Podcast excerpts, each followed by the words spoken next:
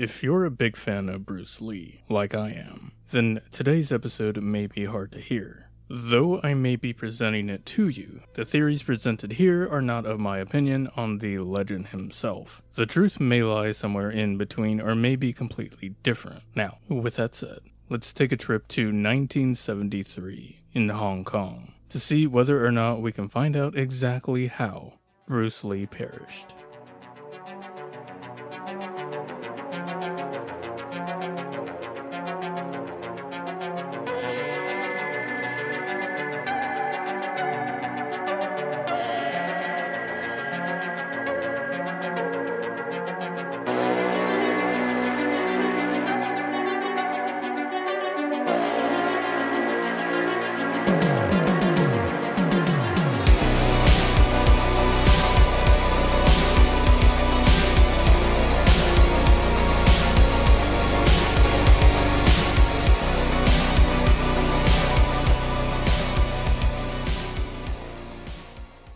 Bruce Lee, an accomplished martial artist and actor and author, because he wrote a few books and scripts for some TV shows, passes away in Hong Kong on July 20th, 1973, and he was just 32 years old. At, I would say, the height of his career. Just six days had passed after Bruce Lee's passing before Enter the Dragon debuted. Now, that's the film that would go on to make him the first Chinese actor to become a Hollywood star. Yeah, that was a big deal because he worked very diligently to try and break out of being relegated to a secondary role and try and become a star. And he actually had to make multiple movies. And just as soon as he was really getting started in um, and planning on moving from Hong Kong productions to Hollywood and start making movies in the US is when he died. So he almost became a um,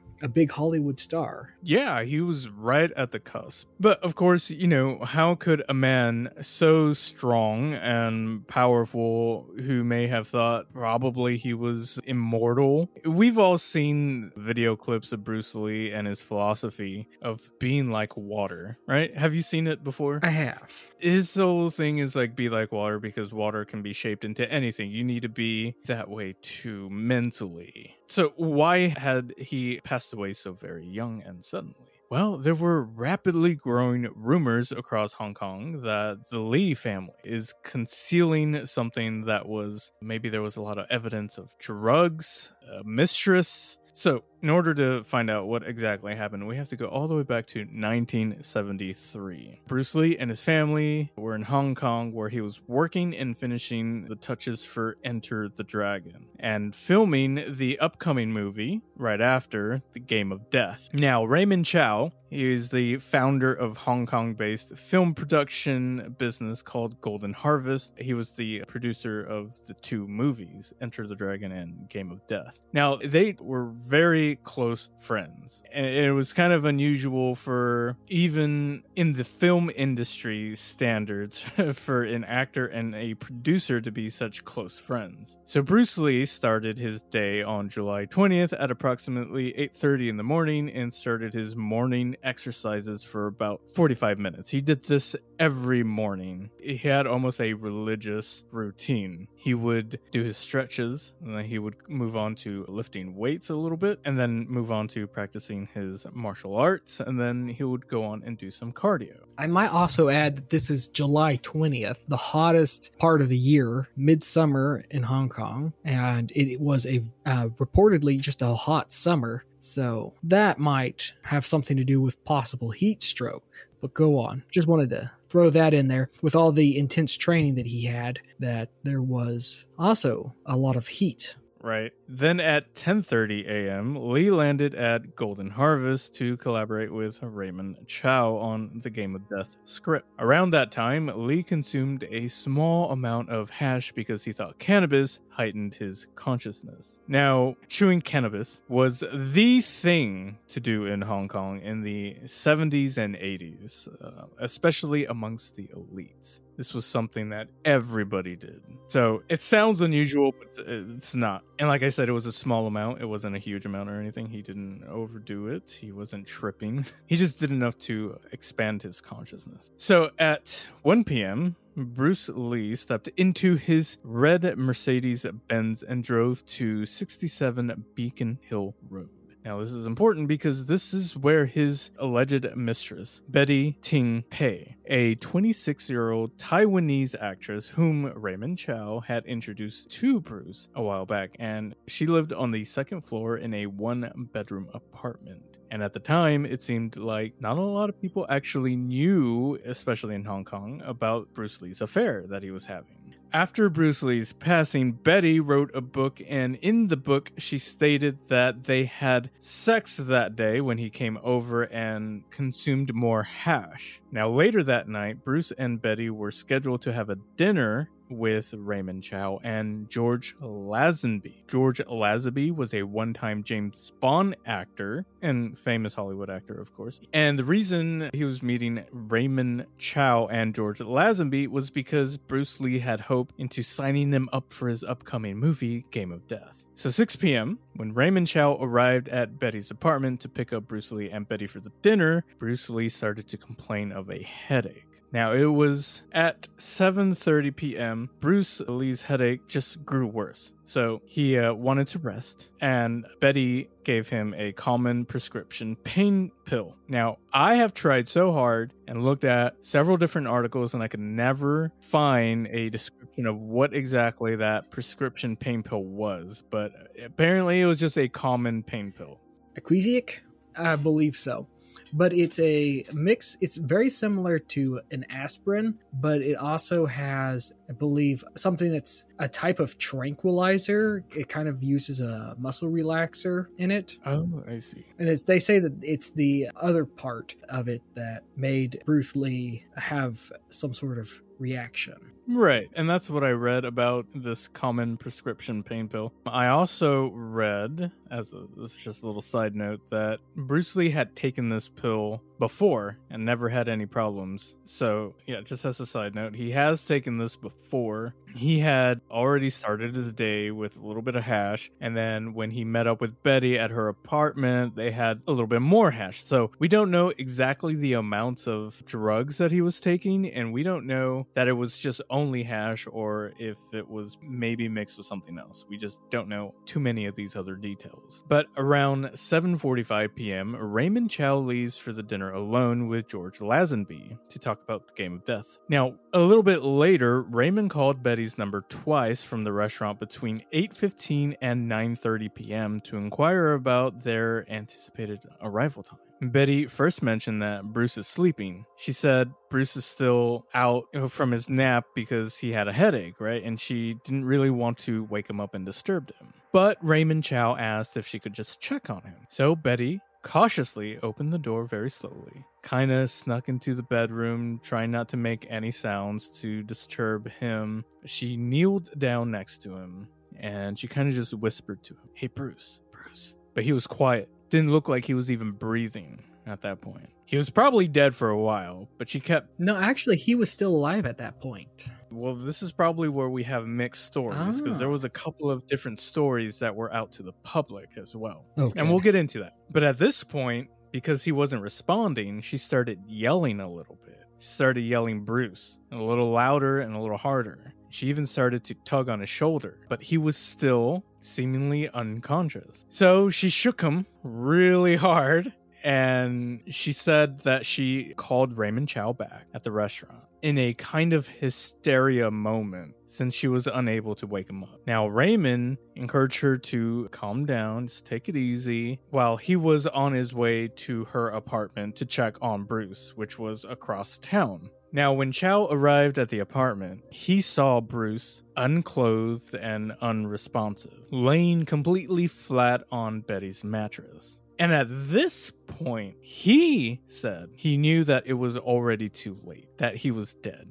He said to Betty Chow that he lost his star. To attempt to imagine what was going through Mr. Chow's mind at the moment, the two of them were the only witnesses to Bruce Lee's death. The most famous guy in Hong Kong was dead in his mistress's bed. And they knew that they would be consumed by controversy, by the media if they caught wind of it. Their careers, they told themselves, allegedly, would be over, and they may even deal with legal troubles after this. So he sought out a plan. Bruce Lee needed to have died somewhere else other than his mistress's bed. Now, Betty was instructed by Chow to contact her personal doctor, and that doctor was Dr. Chu. Now, Dr. Chu attempted unsuccessfully for 10 minutes to revive Bruce Lee when he had arrived to the apartment. Now, Raymond most likely conveyed the seriousness of the situation to Dr. Chu and begged him to drive Bruce Lee's body to the Baptist hospital where Dr. Chu worked at at the time, and which was barely half a mile away. So it was rather close to Betty Ting's apartment in order to minimize the number of witnesses.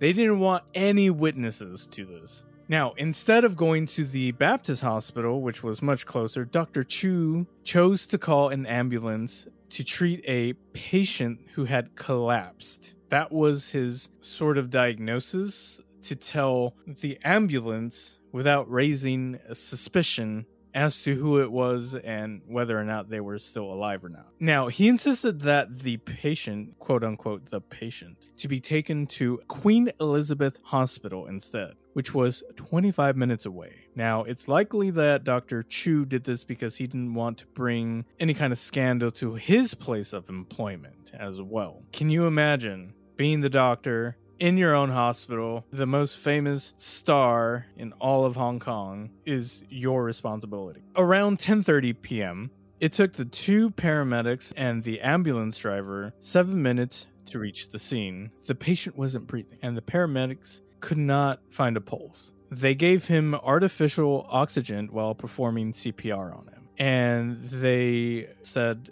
the patient's condition remains unchanged. Now, Bruce was transported by the medics to the ambulance, and a little after 11:30 p.m., cell phones in Hong Kong began to ring with the news that Bruce Lee had passed away at the age of 32. There was no known at the moment cause of death. The results of the autopsy will subsequently reveal that Bruce Lee had suffered from a swelling of the brain. Uh, either swelling of the brain or I think it's a buildup of fluid in the brain in combination right. with the swelling and they contributed that to possibly being an allergic reaction to the pain pill that Betty had given him. 25,000 people attended the funeral service in Hong Kong. Three days later, Linda, Bruce Lee's wife, buried him in Seattle, where they had first met.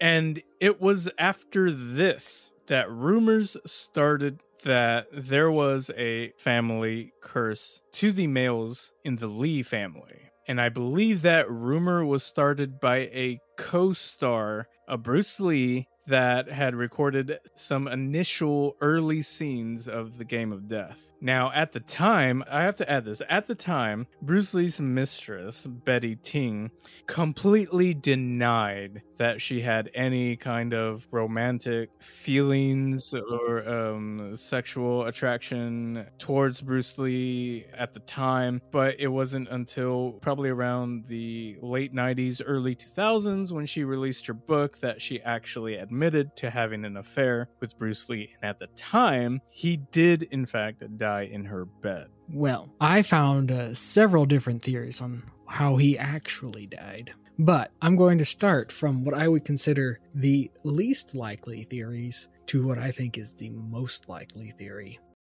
The least likely one, and probably also the least glamorous too, is it was simple heat stroke. Now, I've worked a few odd blue collar jobs from time to time. My first job that I ever worked was on a ranch, and I will tell you that young men like Bruce Lee are the most susceptible to heat stroke. And the reason for that is you get this idea that you're strong enough, you can just tough it out. You get tired working out there in the heat and you just think, yeah, I'll just suck it up and keep working. But that is what will be your downfall because heat stroke appears to just be exhaustion. It just appears to be tired, but no amount of strength can actually overcome heat stroke. So that is why the people who are most likely to suffer from heat stroke are the elderly and then young men. Now, the elderly, that's just because when you get older, your body has difficulty fighting adverse conditions. And that's just the sad reality of getting older. But it's a pride thing for younger men. I know that I've gotten pretty close to a heat stroke, passing out and going, hey, I can, I can push through. But no, uh, no, it doesn't matter how strong you are. It doesn't matter if you're Bruce Lee, continually working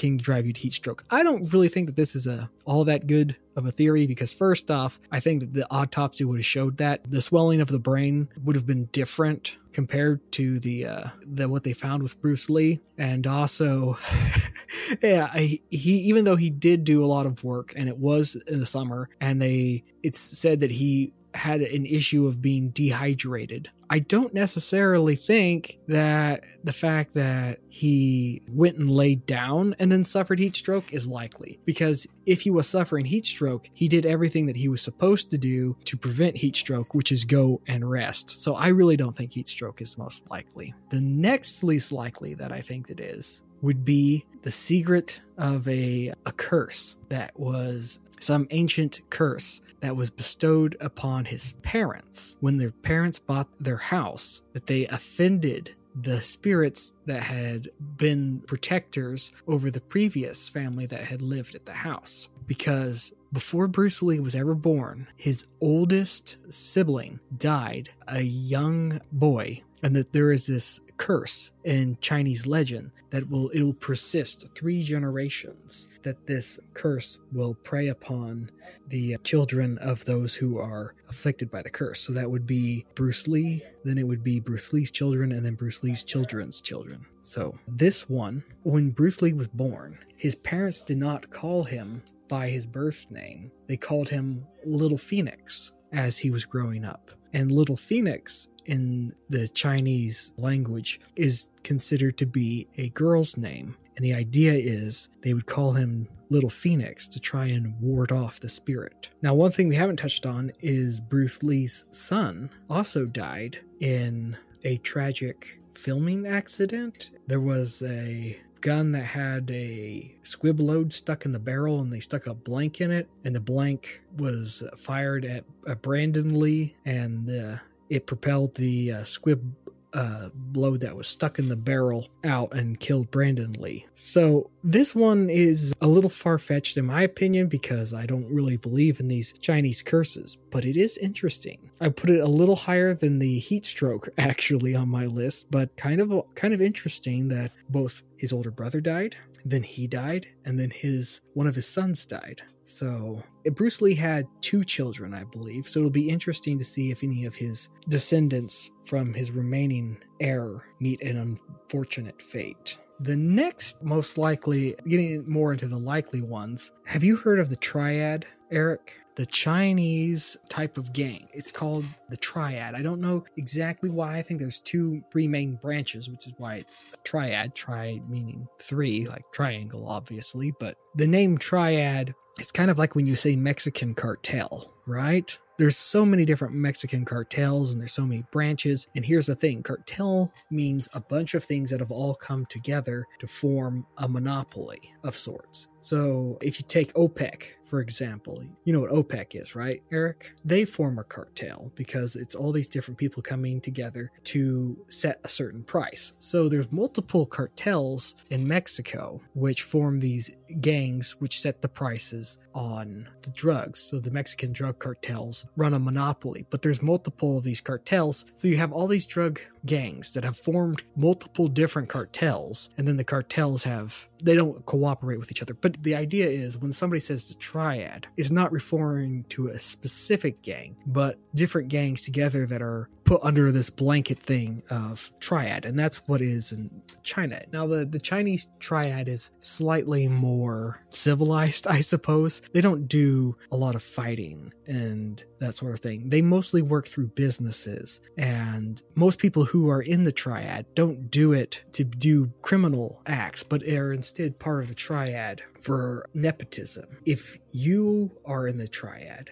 then it's easier to get hired by somebody else who's also part of the triad. It, it's like a black market buddy system. And Rang Ming Chow was one of those men. That is how he got to be the leader of the, I can't remember the name of the film company, but the film company that he made that Bruce Lee was performing for. Golden Harvest is through his connections with the Triad. And that is why he introduced Betty Ting was a member of the Triad, and that's how she got the job is because Rayming Chow went and picked her not because of particularly her acting ability or anything like that, but because of the fact that she was a member of the triad. Now, the idea is that this triad worked primarily as a recruiting, not recruiting agency, but a um, an acting agency. You know how we have film agencies in the U.S. where if you're part of this agency, they'll work to get you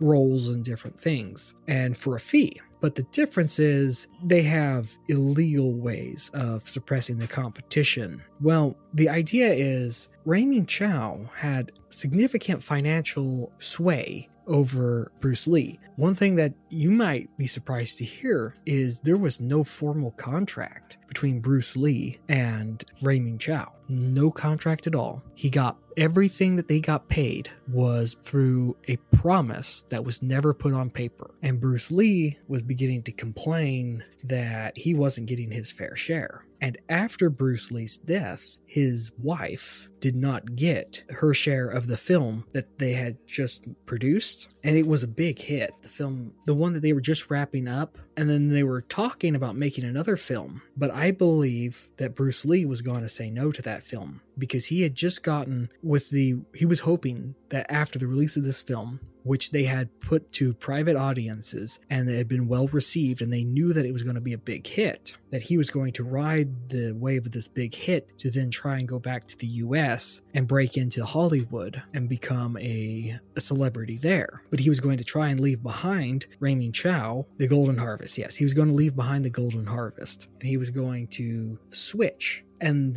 Rayming Chow and the Triad and all of that said, no, we put you where you are. We gave you your big break. You still belong to us. We still get a cut out of what you made, uh, out of what you make, and that sort of thing. And Bruce Lee, knowing that they held all the power, they didn't write contracts with him. They paid him what they thought that he was worth, and what they paid him what they wanted to. There was nothing that Bruce Lee could legally go to court for and say they didn't pay me or uphold their end of the contract because he they never made a contract. So, seeing that there was not going to be another film, that he was going to leave and become their competition at that point, they decided to off him. And if that was the case, I believe that they would have used a poison not yet known to the medical world. And that all of these things about, well, you know, he had cyst symptom and he showed this and then he, you know, got sick and then did that, then we would not be able to recognize that as a normal poison. For instance, we were talking about the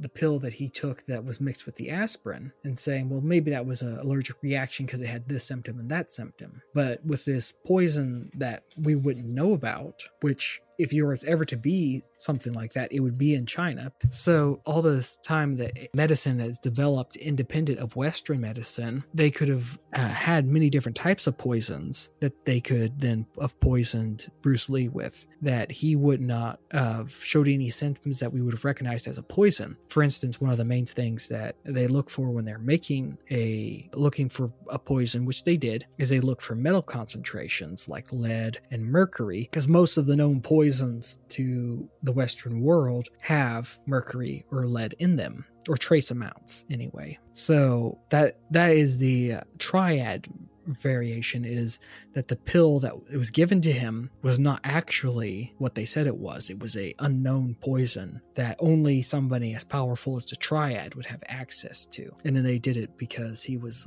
going to leave Golden Harvest and become his free agent in the US and compete against them. Now, this one uh, I'm kind of kind of 50-50 on. My biggest issue is there's a whole lot that's pointing towards it. There was a fallout between Rayming Chow. There was a lot of stuff that doesn't add up, like the what room he supposedly died in, how long it took for them to call the doctor. There was a, a investigation on the triad by the Hong Kong police, but it was crushed internally and the Hong Kong police was known to have a good amount of corruption in it, and that it was this was just the wrap up of Bruce Lee's career with Golden Harvest, and it just happened that he died with all of this suspicion all at the same time. It's a little bit coincidental. But what I think I have heard that theory before, just slightly different. But there is one more theory that this one I actually have, I think is the most likely, although it's not the most interesting, is that he had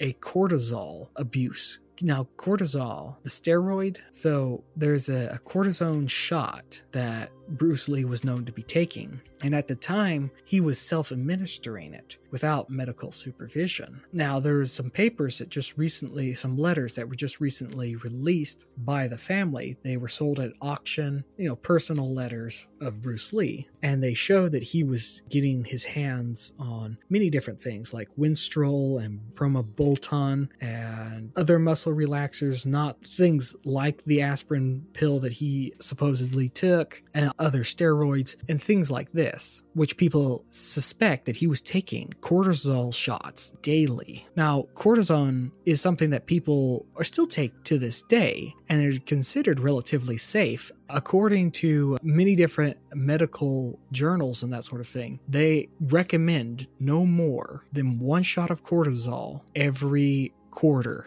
of a year. Now, you can take cortisol, I think cortisone, I think more often orally, but the shot, they say that you don't want to take it more than three to four times a year because it, it actually causes injury to joints and it'll cause a flesh to uh, wither and that sort of thing. But repeated use like that actually starts to affect your production of adrenaline inside of the body. You start to develop adrenaline insufficiency. And what will happen is you will start to uh, experience all sorts of different things, such as comas and seizures and blood pressure failure and uh, vomiting, uh, muscle aches, loss of appetite, fluid loss, and weight loss. Now, if you've heard a lot of different things about uh, Uh, you know how strong and capable Bruce Lee is. One of the things that's often debated is how heavy he was, because you know that's a big thing about weight classes in fighting. Is if you, the bigger you are, then oftentimes the better you're, you are at fighting, which is why they have weight classes in wrestling. But one of the things that people will say is